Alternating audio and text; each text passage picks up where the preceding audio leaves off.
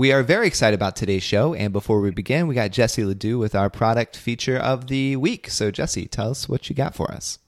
Stephen, we get emails all the time about people that are looking for pageant earrings specifically because they go to their local stores, they're finding really cute earrings, but they're really either not big enough, bright enough, unique enough to translate to areas of pageant competition. So I get the struggle. I want everyone to know that we have a huge assortment of pageant earrings on our Pageant Planet shop. Yeah, I mean, pageant earrings are one of those things where if you have a really unique dress, right, and you don't have the right earring to go with it, and it's like it's not like you can just go to, you know, Macy's or something like that to find something like this. I mean, a lot of times it's very specialized, and yeah, we've got a big selection. So why don't you kind of give us the gamut of maybe some of the different people that we cover, um, different styles, different price points, and uh, just how it all works. So we have literally everything in our store. We have a combination of more casual interview style earrings, so different color selections, somewhere between two and three inch. Um, fairly simple, so that way it won't it'll draw attention to your face, but it won't be distracting. Um, and those are often with like um, with colored stones, et cetera. It's a lot of fun. Um, but we also have um, Jim Ball earrings, which are all made with Swarovski crystals. So they sparkle like no other on stage, which is so important to catch the light in the right way. We have some that are between four and five inches. That way you will absolutely not get lost in the crowd. Some people say the girl with the biggest earrings wins the pageant. um, I don't necessarily tend to disagree with that statement, so keep that in mind.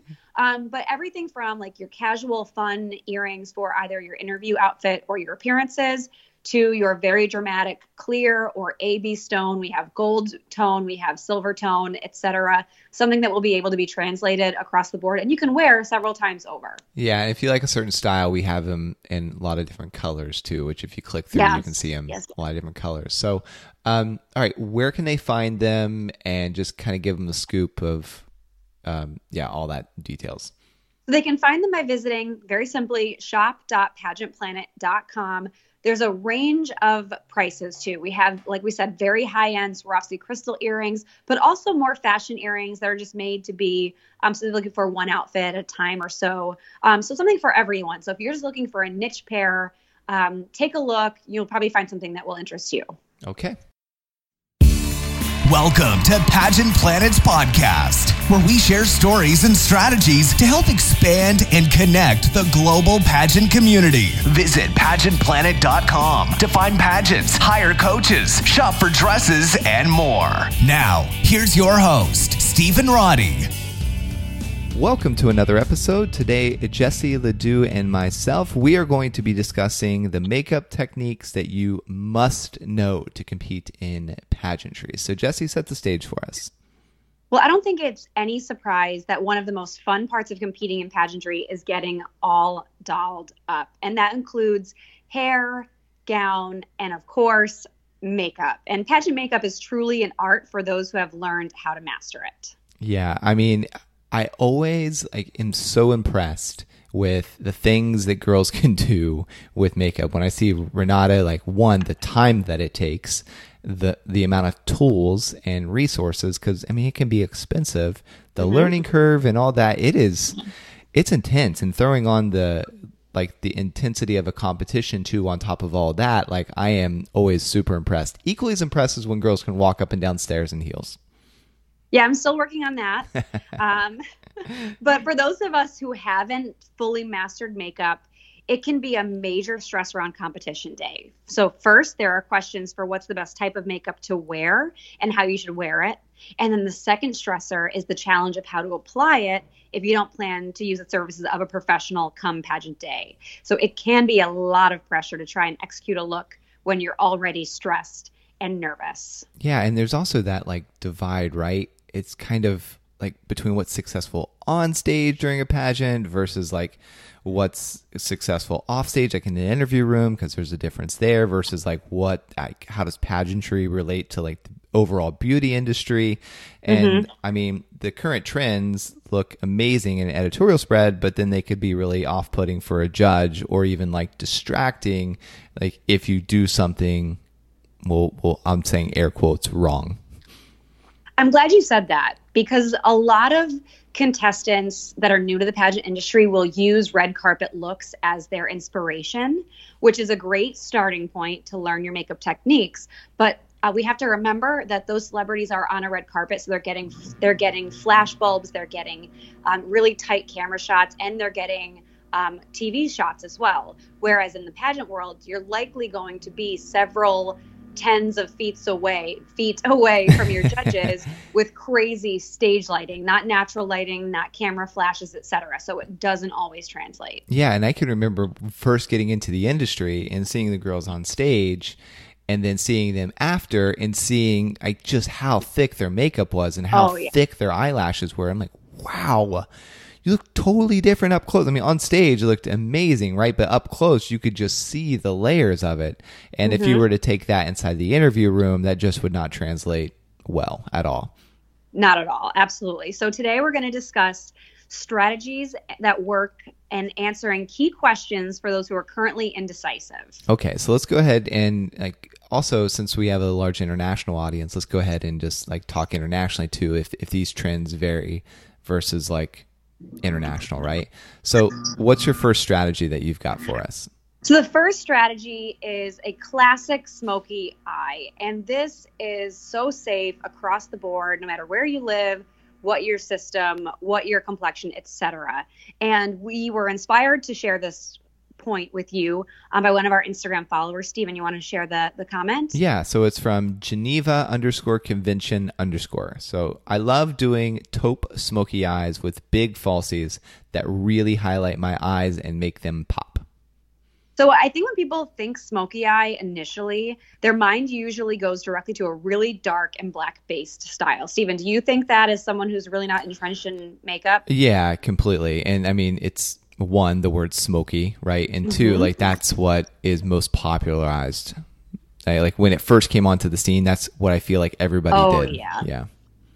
It was very dark very heavy very bold. However i think in like the evolution of makeup, smoky refers instead to a style of applications. You can do a smoky in just about every color of the rainbow. And right now we're seeing it in pinks and purples in the fashion world um, and then the YouTube world. Um, however, like Geneva says, executing this look with brown tones, taupe tones, etc., can like have the same dramatic appearance without looking too harsh. So instead of using darker colors, just pack on the pigment of the lighter hues. So you're just making sure that you have all of the color payoff with all of the different colors and tones you're using. Yeah, and I do like it because it adds that dimension, like a bit of a flair there. Now, on and levels of difficulty, if if a listener has never done a smoky eye, mm-hmm. like let's say from one to you could do this in the sleep to ten, it's highly complex what would you rank it for a newbie?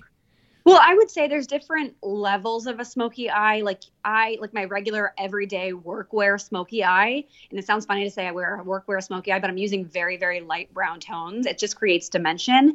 That I would say is like a 3 because I'm rushing in the morning, I'm like not using my best products. I'm just like grabbing whatever I can find to run out the door. It's just a matter I only use two colors in my everyday smoky, and I use the darkest color in the corner and into about halfway in the crease and then I use a lighter tone all over the crease. And I did that backwards. I usually do the lighter tone in the crease first, and then I accent with the darker in the corner.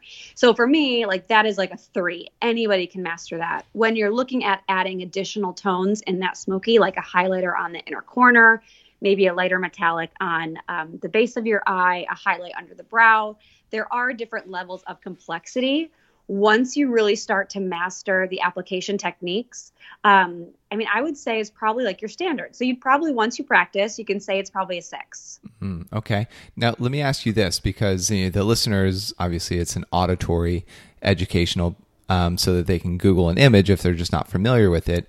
But as far as tools, what do you use tools wise?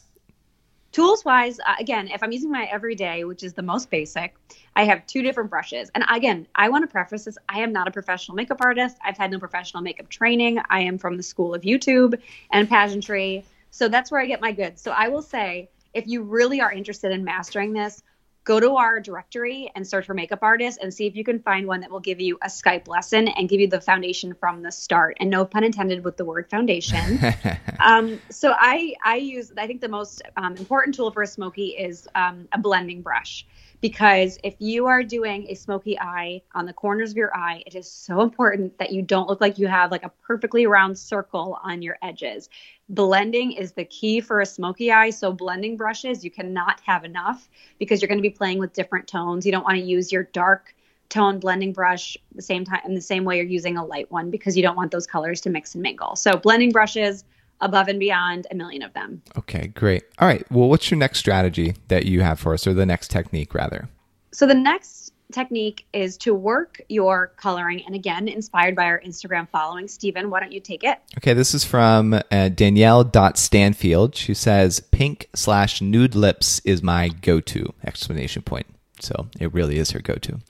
Um, I don't like to be super matchy when it comes to makeup. I usually do a natural or a neutral eye usually with a mauve color in it because I have hazel eyes and it really makes them pop.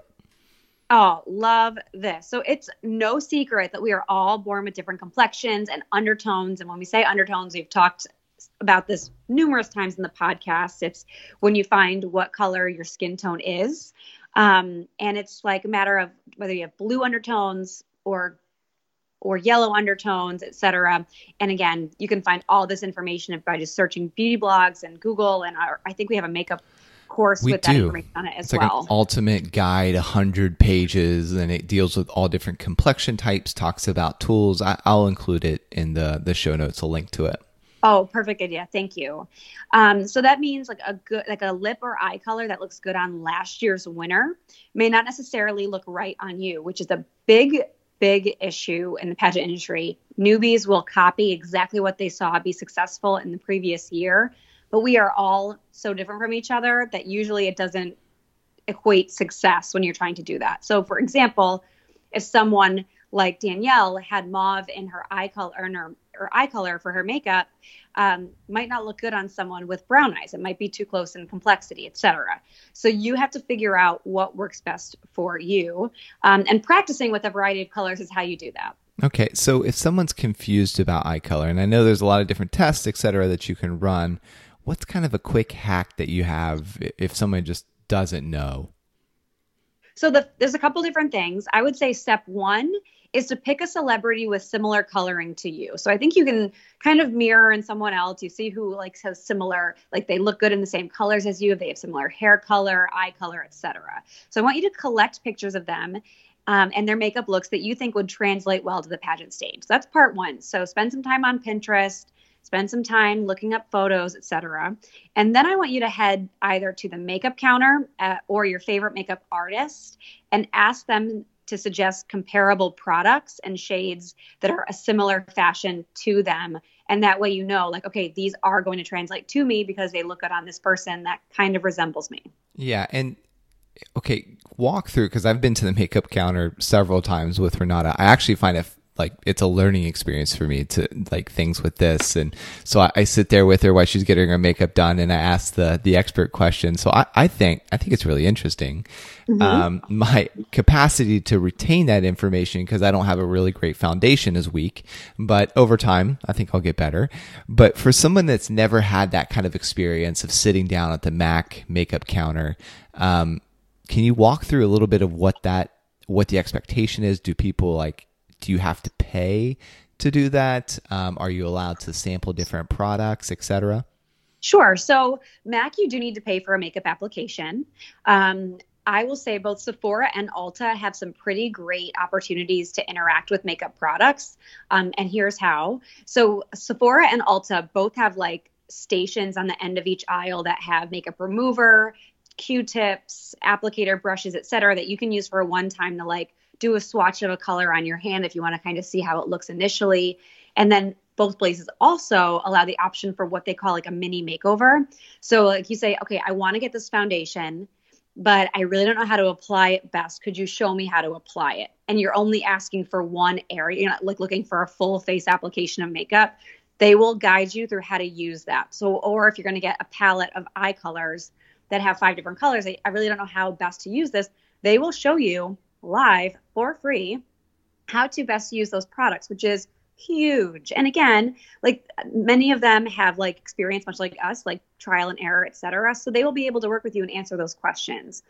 in kind of a similar fashion, I know with Sephora, if you commit to a $50 purchase, they will do your whole face for free. Hmm. Um, so it's great to say, okay, I need I need a mini I need a makeover.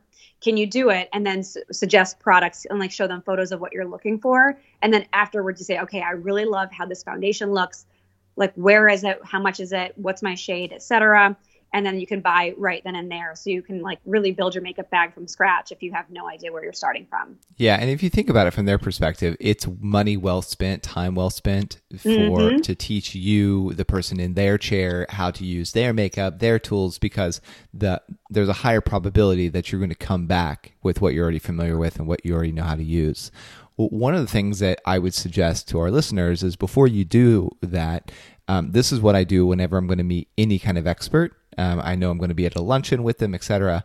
I take some time before I go there and I jot down in my phone specific questions that I want to ask him or her um, about like how to do X amount, like in my business or in my marketing. And the same can be very applicable for when you're getting makeup done. Like know what kind of problem problem areas that you're having and be preemptive, have those questions written down and get all of your questions answered because that $50 like guaranteed product purchase or if you've committed to buying a $50 product and you get that tutorial, you bring you, you know, five or six questions that can completely change your makeup game. Oh, and I'll even extend that further. I think that's a perfect point. And for for me, like I I've gone in I'm like I can't seem to fully conceal my under eye area. Like it's just not bright as, as bright as I want it to be. It's not as smooth as I want it to be. But I I know I have the best concealer out there, and I know I have the best foundation out there. So she like snapped her fingers and like she's like I'll be right back, and she like hustled away. And then she brought over this like under eye brightening cream. So it wasn't necessarily makeup; it was a skincare part of my routine that I hadn't been using and, and I used it like and I was like oh my gosh I need this without mm. like without changing one thing of the makeup I already had this made a difference. So, to your point, starting with what you want to accomplish in your questions helps them figure out what what they need to look for specifically for you. So don't be afraid to be vocal. Don't be shy. Like it's your learning experience. Mm, yeah. And um, do you mind if I share something about dark um, under eye circles? No, by all means. Yeah. So like Renata, she is like struggled with this and she's like i tried every type of makeup and it just it didn't work for her um, because they were so dark and it's like heredit- hereditary thing um, mm-hmm. so she um, you know since we have the medical spa that's located here in um, boston um, she learned that you can put filler in between your like right in that area and what it does is it creates a little separation gap because the the dark the darkness is something like your skin is falling kind of like too close to I don't know the blood vessels or something yes, there, right? that is my problem. Yeah, so you put a little filler right there and it creates a separation and it really lightens. I mean, I saw a noticeable difference in her without makeup. So it wow. was to the point where she never left the house without makeup because of those. And now she goes to work sometimes without makeup because I mean her skin's beautiful anyways. She yeah. just didn't like how her under under eye circles were, so she mm-hmm. put some filler in there. Um, naturally, like we do filler at the spa, whatever. But so she couldn't inject herself, so she had one of her other injector friends like injector, and um, yeah, the sounds like superheroes. Yeah. yeah, they really are. They all get together and like at each other's spa, and then they will inject each other and share different tips and strategies. It's a it's a cool little network of people. But um, yeah, it, it was a noticeable difference, and I was so I wanted to share because I know that that's one area that she struggled with, and it, she had tried to buy the most expensive thing. She tried to like a lot of different strategies, and this really worked for her. Oh, that's great. Okay. Thanks for sharing. Mm-hmm. All right. So, what's the next strategy or technique that you got for us? And the last one, I guess. Yeah. So the third is the so it's a question. It's to bold or not too bold. That is the question. So Stephen, how do you feel about a bold red lip? Both like so. Tell me how you feel about it on the pageant stage, and then how you feel about it off the pageant stage. Okay. So on the pageant stage, I, I don't mind it at all because the boldness doesn't seem like as bold. Um, off the pageant stage, I'm not as crazy about it. Like when Renata wears it, um, she has Kylie Jenner's um, lip, and she loves it. Um, I just, I'm, I'm not as big a fan of that one as I am more of the more of the neutral base lipstick in real life in front of my face. Oh, we are opposite believers. Yeah. All right. I love I love a red lip in person. I feel like it really makes a statement. It draws attention really well. Um, on the pageant stage, I feel like it can be a little it can come on really strong. So depending on your personality, it can work for or against you. But you do make a good point with at least it like not getting lost in the stage light. So we'll address that. So um, when you see your favorite celebrities on the red carpet or at special events, we often see them take chances with their makeup, like we already mentioned, like the pink smoky eyes, the purple smoky eyes, etc. They might do a really simple eye look with a bold red lip. They might do a really dark smoky eye and add a pop of color on their lash line, like a blue or a silver, etc. Both of these look amazing, but remember your goal is to look your best on stage. This means the intensity of your look should be consistent from eyes to lips. And granted, to Stephen's point, we have seen Miss Universes win with a bold red lip. And I think Stephanie Fernandez, does that sound familiar, Stephen? That name? She uh, was like third of the Miss Venezuelas. Yeah. And I feel like the one I thought of was Nia Sanchez. She had the red dress and didn't she have a bold red lip? I don't feel like she did. No? Let me do okay. a quick search. Let's do a quick search. Well, I, I, uh, I, I, could be I could be misremembering, but okay. We have to find out. We have to find out. Okay. All anyway, right. so to be honest, for the vast majority of contestants, a neutral um, a neutral pink is far more successful, and the reason being is judges don't have a lot of time to evaluate how they feel about you. If they're shocked by the red color or caught off guard, maybe it's the wrong red for you, that will likely work against you and your scoring. And I don't want to like always root for the safe bet. I think those that listen know that I am new school pageant. I like people to take chances, but makeup is one area where I feel like tried and true strategies always prevail. So when I say tried and true, I mean a neutral smoky, a neutral cheek, and a neutral lip just to enhance your natural coloring really is successful. You don't want to go too nude in your lip because, like Stephen said, those lights will wash you out. Um, but something that has a little bit of a rosiness without taking over. What do you think, Stephen? Now uh, that you've heard my explanation. No, that that makes total sense to me. And Nia Sanchez did not wear um, a bold a bold red lip as Mr. Boom. Boom. Roasted. hey, I I, uh, I defer to your pageant trivia way beyond mine. You, it, it is. Well, and Nia, Nia is one of those examples where I say, like, people like, well, if coaching clients are wearing a red dress and they want to match a red, I like, I, I think that sticks in my mind because I know in the past I've said, you know, Nia Sanchez wore this incredible red dress. She did not match her lips to it. She stuck with neutral mm-hmm. so that like she was able to still maintain a softness of her presence. We talked about this when we did her the color analysis, Stephen, actually. Yeah yeah. Um, where like she still wanted to maintain that soft and wholesome look, mm-hmm. but show she could do sex appeal with a red dress. So it just depends on what your natural aura is and what your goal is on stage. But no judgment, Stephen. Yeah, You've had to watch a lot of pageants and it's a lot of information. Uh, you're kind, but really, like in this area, I, I mean, you far supersede me, and that is totally okay. We all have our skill sets. Okay, so if you're going to summarize this this episode for the people listening, how would you do that? Land All the right, plane so for us. It's kind of a long summary, but it's okay. still a summary. Yeah. But the first um, part I want to say is take the time to practice makeup on a very regular basis. There are so many resources available that there is like no excuse not to know the basics. So find a makeup artist on YouTube or find a makeup artist on our Pageant Planet directory that will give you a lesson so you can start fresh and strong. One of my greatest pet peeves is a contestant who has a professional makeup artist and they do their makeup at the pageant, but they can't replicate even close to that for personal appearances. So that doesn't really touch our three tips, but that is just like to reinforce don't rely on professional ability on the day of your pageant. Really make sure these skills are honed on your own. And then lastly, with that said, set time once a week to pick out an area of makeup to practice and start honing your skills and learning what colors work best for you. So, one week maybe it's you want to learn to apply contour. The next week it's to perfectly line your lips. The next week it's brows. Whatever it is, just make sure you are able to like really get into the final the finer nitty-gritty details of how to successfully apply makeup for you. So that's my summary is take it into your own hands and practice, practice, practice. Yeah, and this skill set, I mean, it'll carry with you all throughout your career. I mean, job oh, interviews, as you said, like appearances, etc. And you know, that's where um, somebody like at a Mac or a Sephora makeup counter can really help like show you what how to wear your makeup for interview but our directory of experts pageant experts can show you what's going to really look good on stage and there is that noticeable difference. So awesome. Well when this podcast was rec- recorded uh, we were fresh off the heels of international women's day and we want to take the time to celebrate all of the incredible and strong women that listen to this podcast women like yourself. And we are not afraid and who are not afraid to let their voices be heard. So thanks again for listening and if you've received any benefit from this show or for ones previous, please consider giving us a five star review. It may seem like a small action, but it really does help us keep the show going.